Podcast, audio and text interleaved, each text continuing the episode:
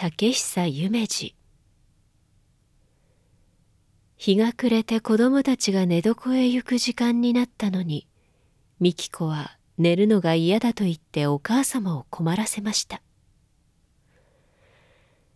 さあみっちゃんおやすみなさいな。ひな鳥ももうみんなねんねしましたよ。お母様はみき子に寝巻きを着せながらおっしゃいました。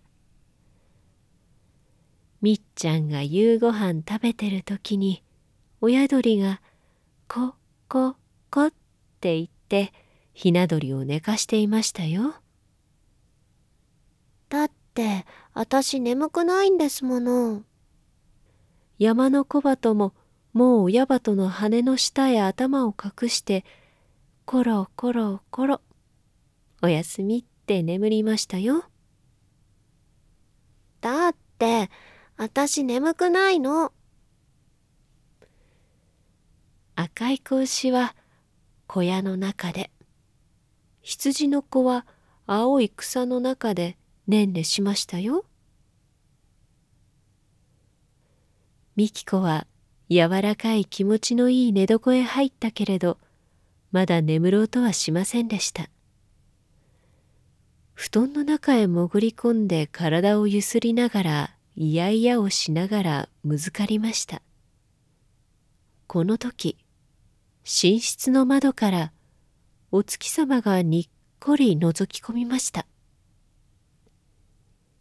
そらごらん？お母様はお月様の方を指しながらおっしゃった。お月様がみっちゃんにお休みを言いにいらしたよ。まあお月様がニコニコ笑っていらっしゃる。お月様はみき子の目の内に輝いた。それはちょうど「よい子のみっちゃんおやすみ」と言ってるように見えました。みき子は寝床の中からお月様の方を見上げて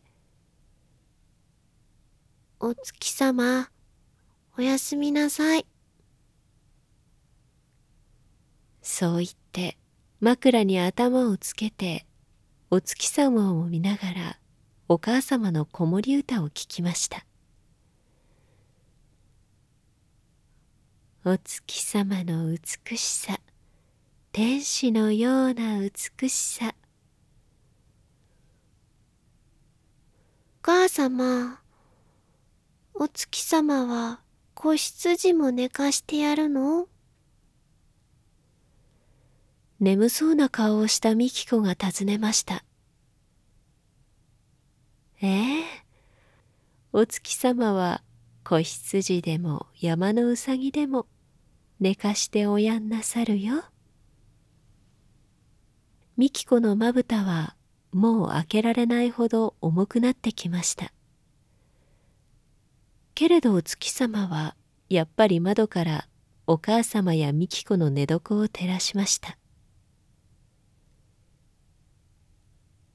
東の森を出るときにお月様は何を見た？青い牧場の子羊が親の羊の懐へ。そろりと入って寝るとこと。良い子の坊やが母様とねんねするのを見ています。お月様はニコニコしながら子守歌を歌うお母様とみきことを見ていました。お母様もお母様もお月様の方を見て笑っていらしたけれどみき子は何も見なかった。